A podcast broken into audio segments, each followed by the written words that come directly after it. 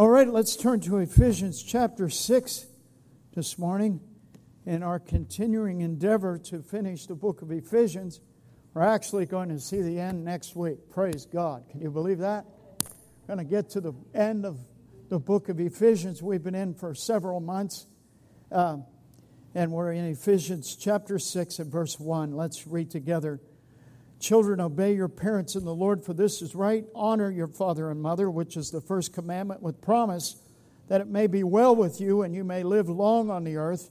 And you, fathers, do not provoke your children to wrath, but bring them up in the training and admonition of the Lord. Bondservants, be obedient to those who are your masters according to the flesh, with fear and trembling and sincerity of heart, as to Christ, not with eye service as men pleasers, but as bondservants of Christ, doing the will of God from the heart, with goodwill doing service as to the Lord and not to men. Verse 8 says, knowing that whoever Whatever good anyone does, he will receive the same from the Lord, whether he is a slave or free. And you, masters, do the same things to them, giving up threatening, knowing that your own master also is in heaven, and there is no partiality with him.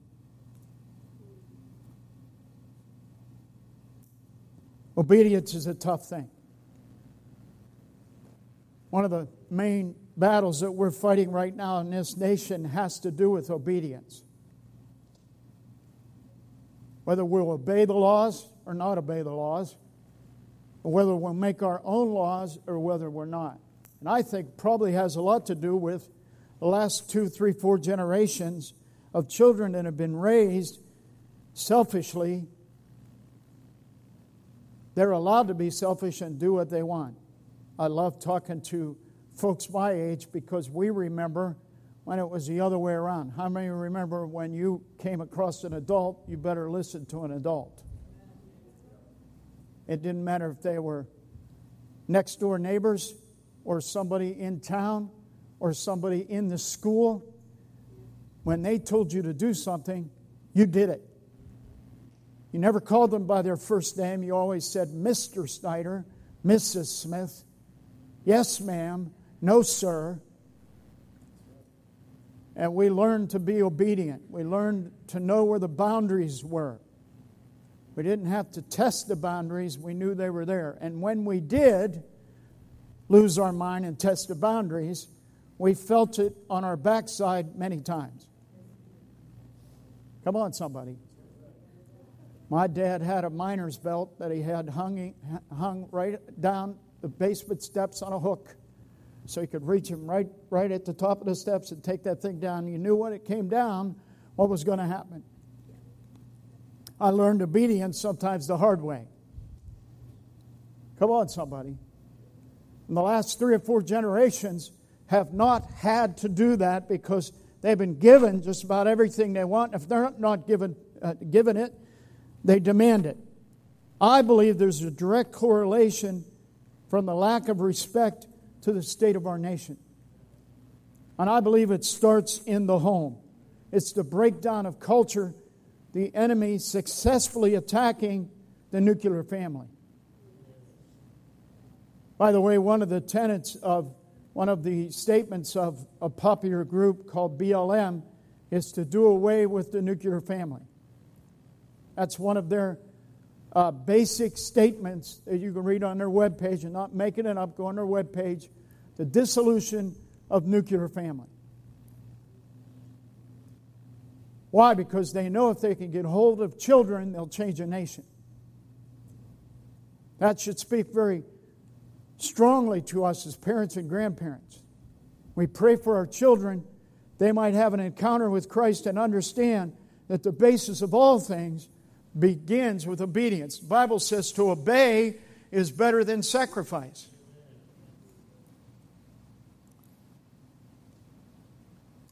Honor your father and mother, which is the first commandment with promise. We have a promise after a commandment that we'll live a long life. Some of us need to leave here and call parents and reconnect with children.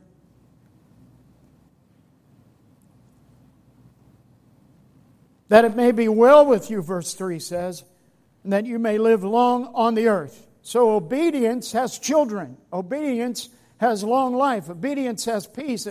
Obedience has go, things going well with us. And then the word directly speaks to fathers. And I don't have to say too much about the lack of fathers in our society have been the direct have direct correlation to the breakdown of children. It's imperative that fathers spend time with their children, even when they're grown. Spend time praying for them, spend time speaking with them. As I've often said, Google has taken place of wisdom, but that doesn't mean that we can't speak in our children's life and our grandchildren's life. And fathers, I encourage you, men, I encourage you, teach the children love and honor. The children are being driven away from the church early. We used to say teens are driven away from the church. Now it's children. How long will the church allow such things to happen? May it never be. May it never be. May the church again rise and speak the word of the Lord. You know, a lot of the church is motivated by fear. The second largest church in the United States North Point Community Church in Atlanta, Georgia, just announced yesterday that they're closing services for the entire year. Over 30,000 people in eight locations in Atlanta because of COVID 19. No church. How many know motivated by fear? Motivated by fear. And because an influential Andy Stanley is the pastor there, by the way, and you, if you've been keeping up on some of Andy's statements about the Old and New Testament, which I won't go into, he's been very influential in affecting some churches in America. So it's not going to be any surprise to me over the next two, three, four weeks if we're going to see other churches follow suit and close for the entire year. It doesn't end up well that way. The more ground that we give up as a church, the less ground we're going to get. Maybe none back. Come on, somebody. I'm not being uh, rebellious. I'm just saying we've got to hear God in all of this. Amen? Amen? Obedience is one thing, but the obedience is to the Lord as well. Now, he speaks to bondservants And if you study the word bondservant, you know that they were servants that were slaves and then chose to become bondservants, receiving an earring in their ear and given to their masters for the rest of their life. So, a bondservant is someone willing to be a servant and giving oneself to another. We cannot, as a church, serve this society if we give ourselves to ungodly things. My Bible says, don't forsake the assembling of yourselves together. Amen. If we can't believe God to protect us from COVID 19, where are we at?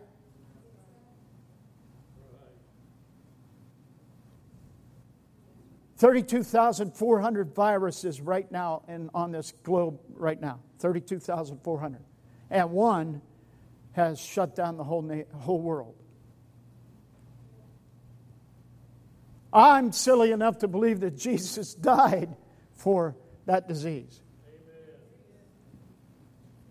Come on, somebody. Standing and believing, serving one another, the church serving one another. I have some, somewhat of a different view, and that view is that we, we give of ourselves, but we tell the truth. We serve in a way allowing Christ to work through us, not just with eye service, the scripture says.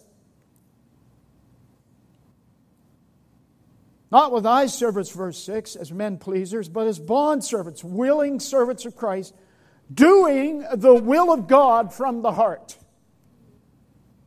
What is the will of God? To stand for the truth, to stand for what the gospel says.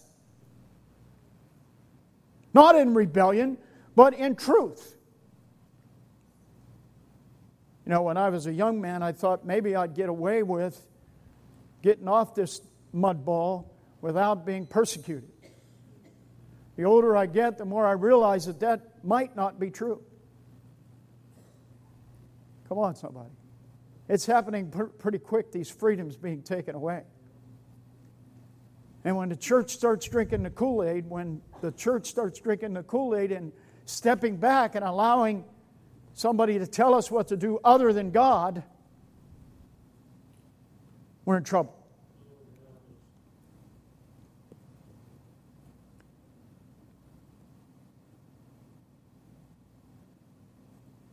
We're in trouble.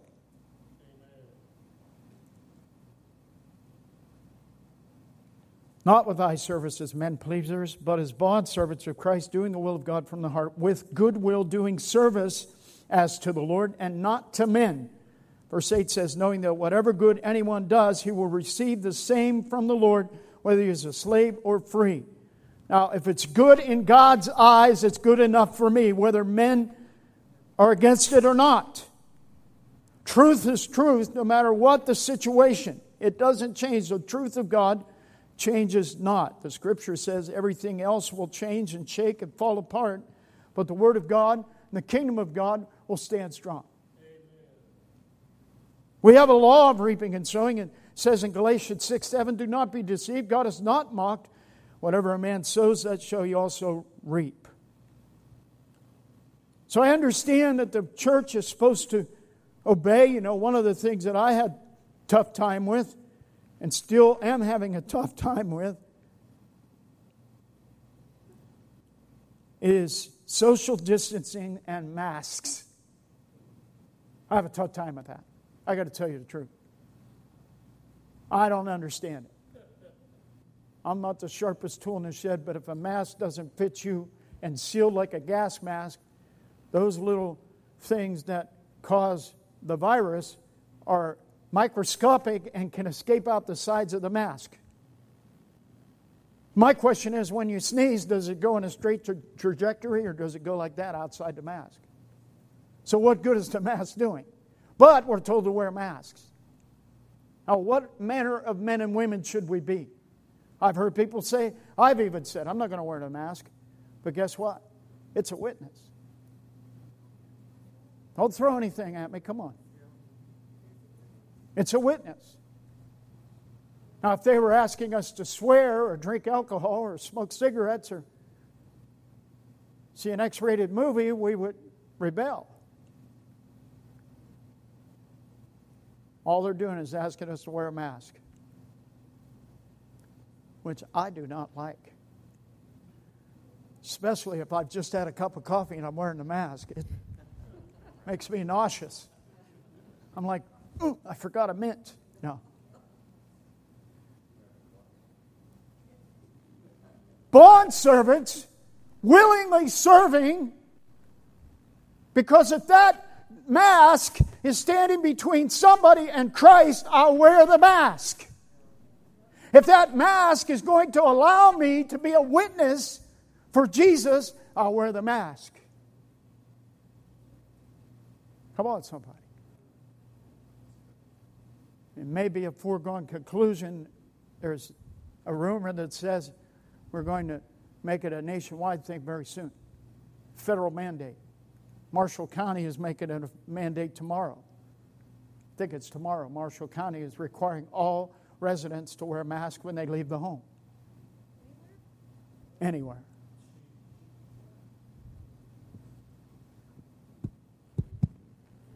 But we've got to decide individually what kind of people we're going to be. This is so appropriate right now.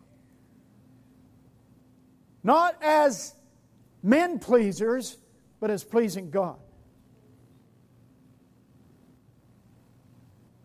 You could see Jesus going down to the waters to be baptized with John and standing and saying, I don't need to be baptized. I'm perfect. I'm the Son of God. Baptism doesn't deal with me, baptism does with all you sinners. What did he do? Went down was water baptized. He said to John, John said, uh, You need to baptize me. And he said, Let this happen so all righteousness is fulfilled. Come on, somebody. That's my little speech about the mask. And I understand. I hate wearing a mask. I don't want to wear I think it's ridiculous that we wear a mask. I don't see the validity of a mask. I'm going to wear it. If it'll win one soul, I'll wear it. Cause one soul not to stumble. Come on, somebody. All right, I'll get off that. I got through that, nobody threw anything at me.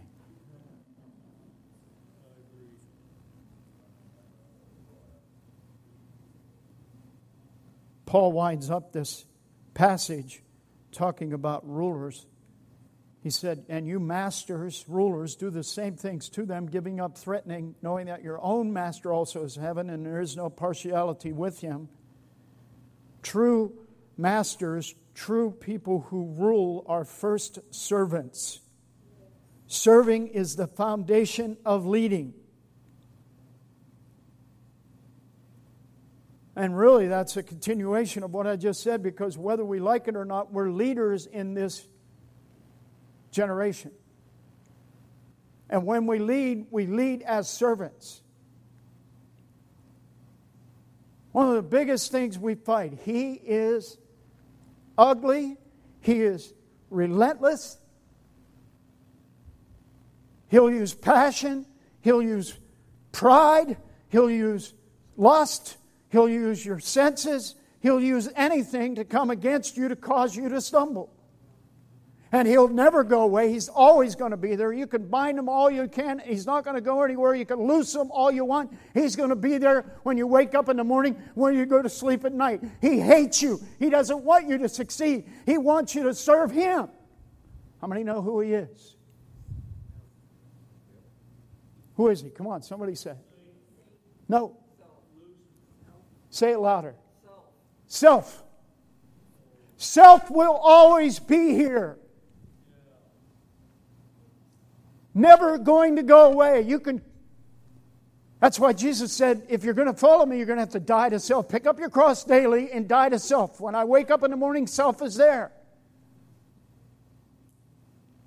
Self wants to push the snooze alarm. Self wants to eat the extra donut. Self wants to look where I'm not supposed to look and pick where I'm not supposed to pick. And he's patient because he knows he's always going to be here. We can't get rid of self. We can resist the devil and he'll flee, but when he does, self is still here. Come on, somebody. The real warfare is with that self. He may not know you as well as Jesus does, but it's a pretty close tie. We've got to fight that. We've got to come against that thing. Because he'll use, he'll wait, he's patient. He'll use your senses. He'll use smell, touch, taste to drive a wedge between you and Jesus. He's the enemy of your soul.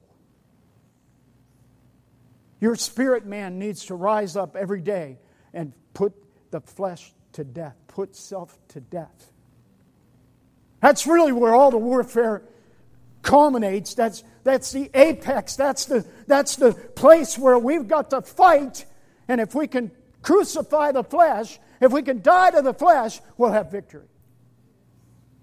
Because we have all, my God took all the tools and all the, uh, the weapons away from the enemy, making a shame of him openly on the cross. But he did something that he had to do. He left self. That's why Jesus said to his disciples, No one can follow me unless they pick up their cross and die to themselves. Man, that's a daily chore. That's full time.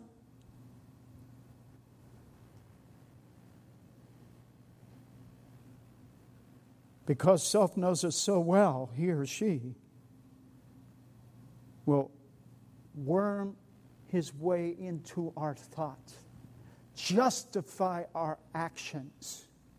Everybody else can be terrible, and we're not so bad because, after all, we've got good intentions.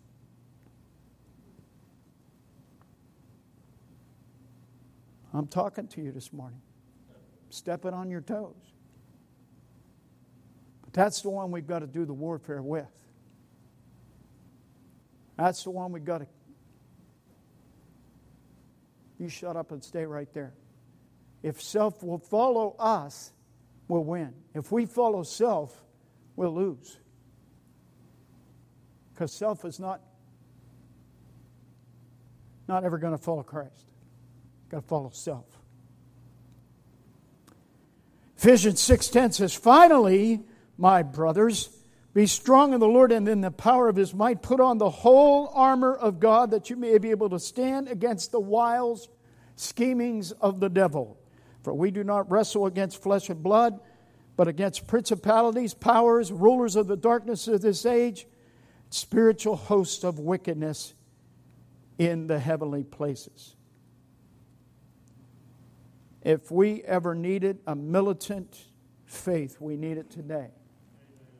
We need to fight the good fight of faith. Be strong, Paul says, in the Lord. Our actions will follow our convictions. It's in the power of His might, it's where we exist in Christ. It's not about us. God didn't make covenant with us, He made covenant with Christ, and we are in Christ. There is our victory. Ephesians 1:19 says, "And what is the exceeding greatness of his power towards us who believe, according to the working of his mighty power." It's his power resident in us. We've learned through going through Ephesians. It's his power that resonates in us that defeats the enemy. And if we're going to fight, which we are fighting, we're going to have to do so according to His Word.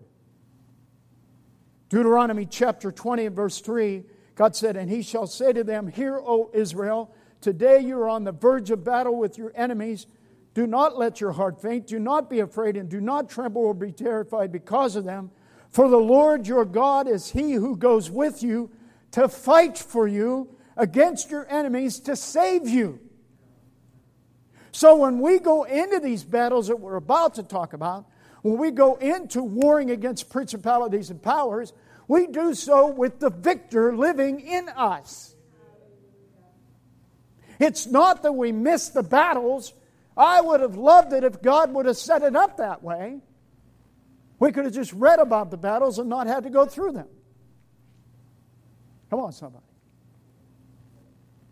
It's like eating a hot dog on the you know, on Memorial Day, Memorial Day picnic, and waving a flag saying, Thank, thank uh, for all the dead that gave their lives. But we weren't the ones that gave our lives. The battle is real. The battle is before us. If we're not fighting today, we'll fight soon. This is nothing that you can volunteer to get out of. God, if it's all right with you, could you ever have everybody else battle and I'll, and I'll stay on the sidelines and cheer? I'll provide the Kool Aid. Everybody is in a battle.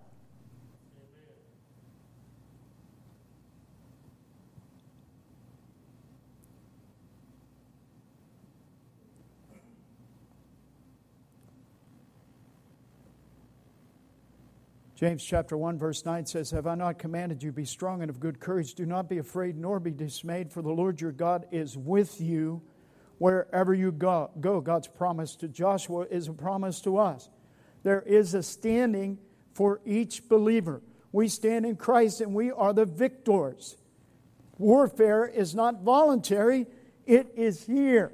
One of the things that we have to remind ourselves while we're putting ourselves in its place that we can do all things through Christ who strengthens us. There's power in the name of Jesus. There really is.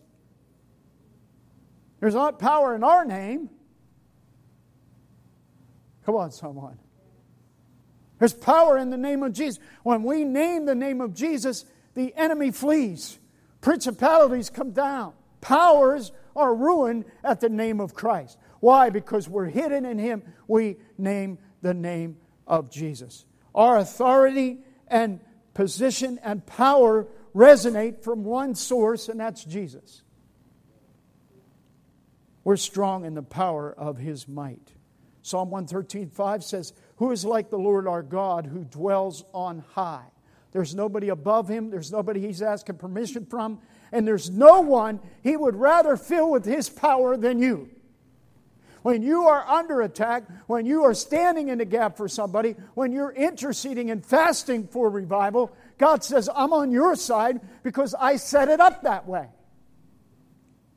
This is nothing that we came up with, and the enemy is attacking us for a purpose and a reason. The church is under attack more now than any time in my lifetime. And the reason we're under attack is the enemy hopes we'll give up. But he forgot to read where we have the victory in Christ. Come on, somebody. As I said, I'd like to have the victory without the fight. But we got a battle. But We wrestle not against flesh and blood, Scripture says. How so? How true. Who is like you, O Lord, among the gods? Exodus 15 11. Who is like you, glorious in holiness, fearful in praises, doing wonders? Lest we forget the God that we serve, the all powerful Lord that lives in us, justified us, sanctified us, set us on high, seated with Him and He did not leave us without the tools to win. In all of these, we've talked about the armor of God many times here, and I'm sure that you have studied it many times. So this is more of a reminder.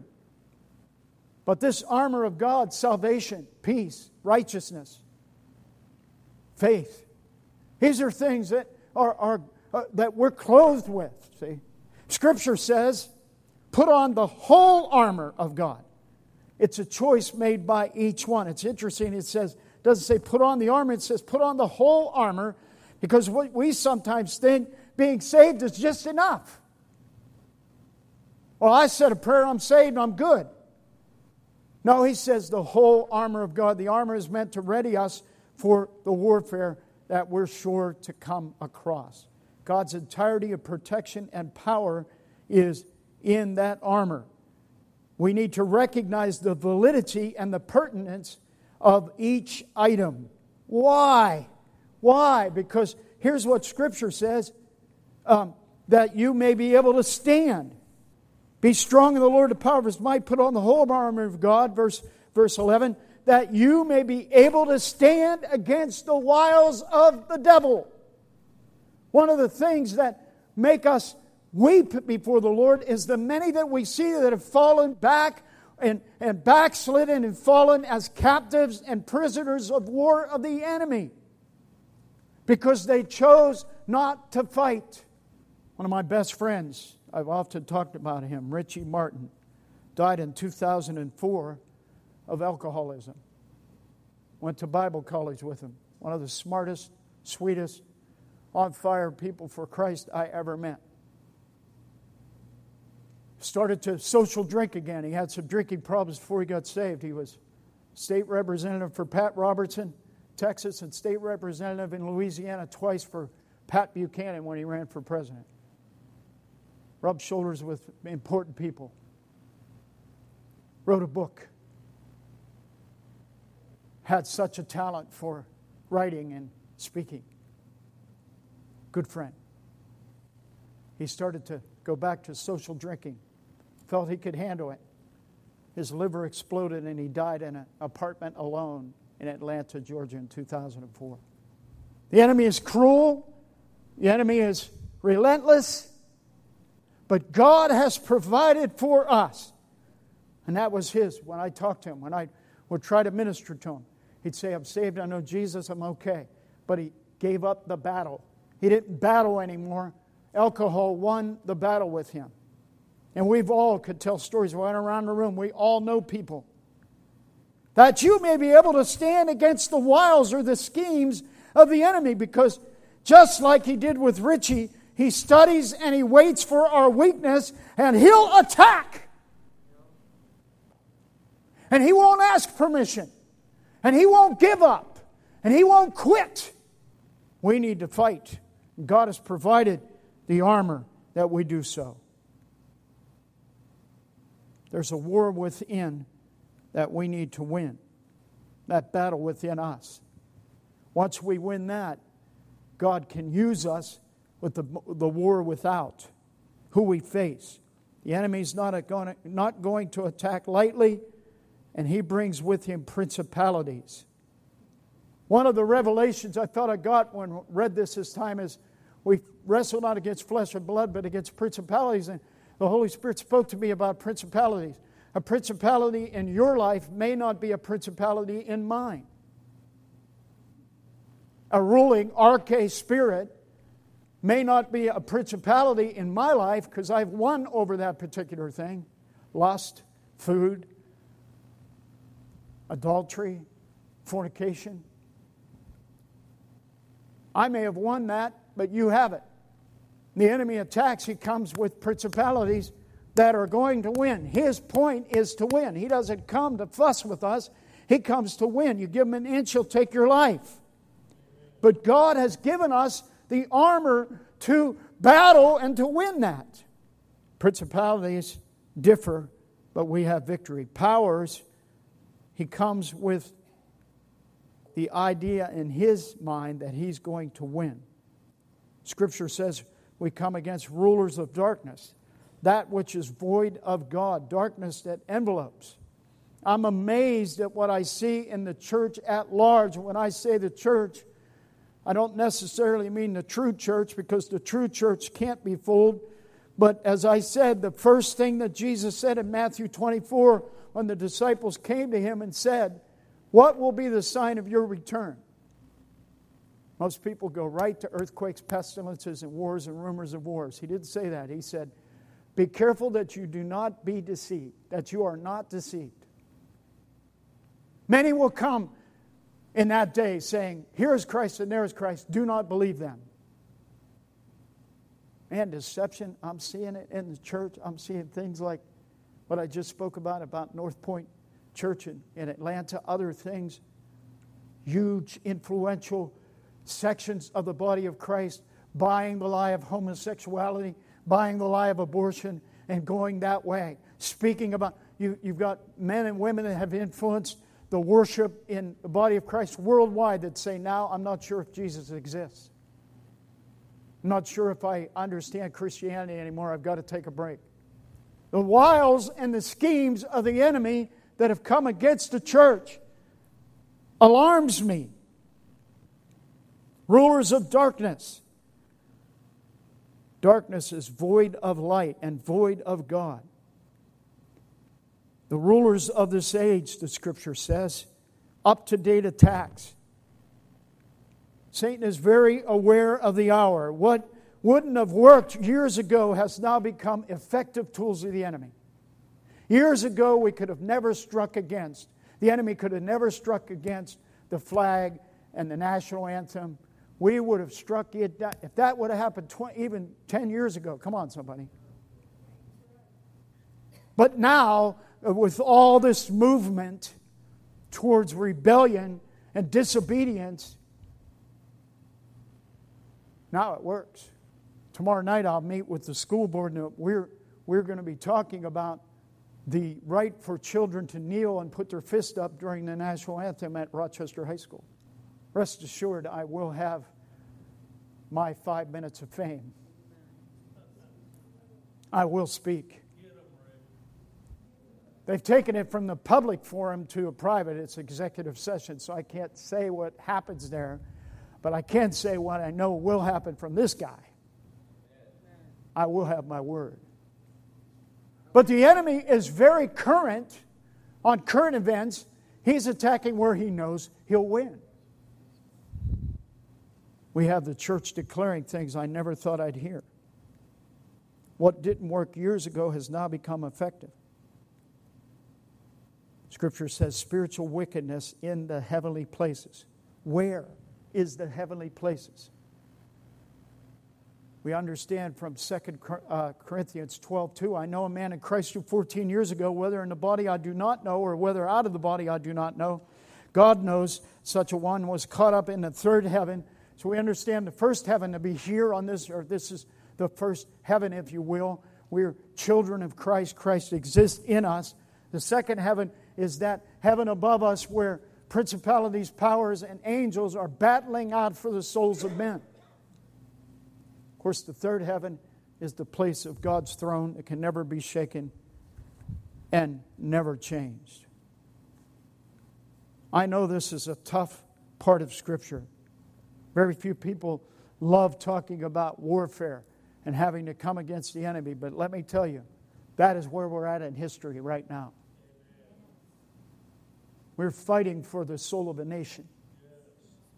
So I encourage you as you pray and fast, as you take your time, wherever that is during the week, that you fast a meal or fast a day or, or you say extra prayers for the, for the, the nation. Rest assured that your prayers are effective in the heavenly places. Rest assured that when you dress in the armor of God, righteousness, peace, faith, shod, we'll talk about it next week, shod with the gospel of peace righteousness covering us. We're protected. Salvation is ours. We have the mind of Christ. Come on, someone. We walk in peace. We have the shield of faith, quenching all the fiery darts of the enemy.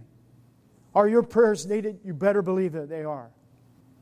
Do your prayers make a, ch- make a difference? Better believe they do. Say, well, does God hear me? I'm just a little guy over in Rochester, Indiana. Our prayers are barraging the gates of hell and opening the gates of heaven for the greatest revival the world has ever seen. The greatest influx of souls I believe the world has ever seen. God loves an impossible situation. That's where He shines. Come on, somebody. I believe that with all my heart. We win over the spiritual wickedness in the heavenly places. We'll talk about that armor of God, how Paul ends Ephesians in his letter to the Ephesians and to the church, so young at the time. I believe we're standing on the cusp of the return of Christ, and he's coming back. My Bible says he's coming back for a bride without spot, without blemish, coming back from a, for a powerful church. I want to be that in that powerful church. I don't want to be one hide behind a rock going, Goliath is going to hurt me. Preach back to me now. Let me ask you a couple questions. How do we stop the breakdown of families? How do we stop the breakdown of families? What can we do? By example. Praise God. How else? What can we do to stop the breakdown of families? Harvey? Actively staying connected with our children, even when they're out of the house. How else? Yes. Amen. Amen. Yes. Show love and forgiveness. Hey, volunteer in the community. Get involved with civic organizations. Come on, somebody. Hopefully, by the end of the month, we've been trying to open a youth center now for gosh, eight months now, I think. Finally, we were seeing the end. Light at the end of the tunnel. We had to meet all kinds of regulations and rules that the state put on us. But it's going to open up, and we're going to need all the volunteers we can get. The children in this community have nothing to do. We're going to give them something to do. We're going to have education there. We're going to have Bible studies there. We have lots of games there. But we're going to run on volunteers. That's just one of the places you can volunteer. You volunteer at school, volunteer to go to uh, PTA meetings or go to uh, uh, council meetings, city council meetings. Get involved in the community. Let your face and your name be known. You may not change much, but just your presence there could change things. Amen. And change, that'll change families. People start seeing us getting interested again, actually interested in our local government. Yeah, somebody had their hand up over here. I know that. I know all about that. Hey, what victories have you won in your life? Somebody give a testimony. Coming through a warfare, you won a victory. Let's have popcorn testimony. Years of running, right? Still look alive to me. How many are happy that God set you free from alcohol, drugs? We've got a lot of ex alcoholics, ex druggies in here. Praise God. Praise God. Well, Father, thank you for your goodness to us, God. Thank you that you're asking us to be strengthened right now. Lord, we would like nothing better for you to come and snatch us out of here, Lord, and let the earth be what the earth is. But God, you've chose to keep us here for this time, for this purpose. Rise up a strong church, Father. We intercede for our brothers and sisters all over the world that God, this would be the hour that we stand and make our statement of you. Who we are in you, Jesus. Continue to strengthen us. I pray for each and every family represented here, God, that we would be filled with your power and your might and your anointing according to your loving kindness and mercy. Just pray for this day, Father, you bless each and every one. And it's in Jesus' name we pray. Amen.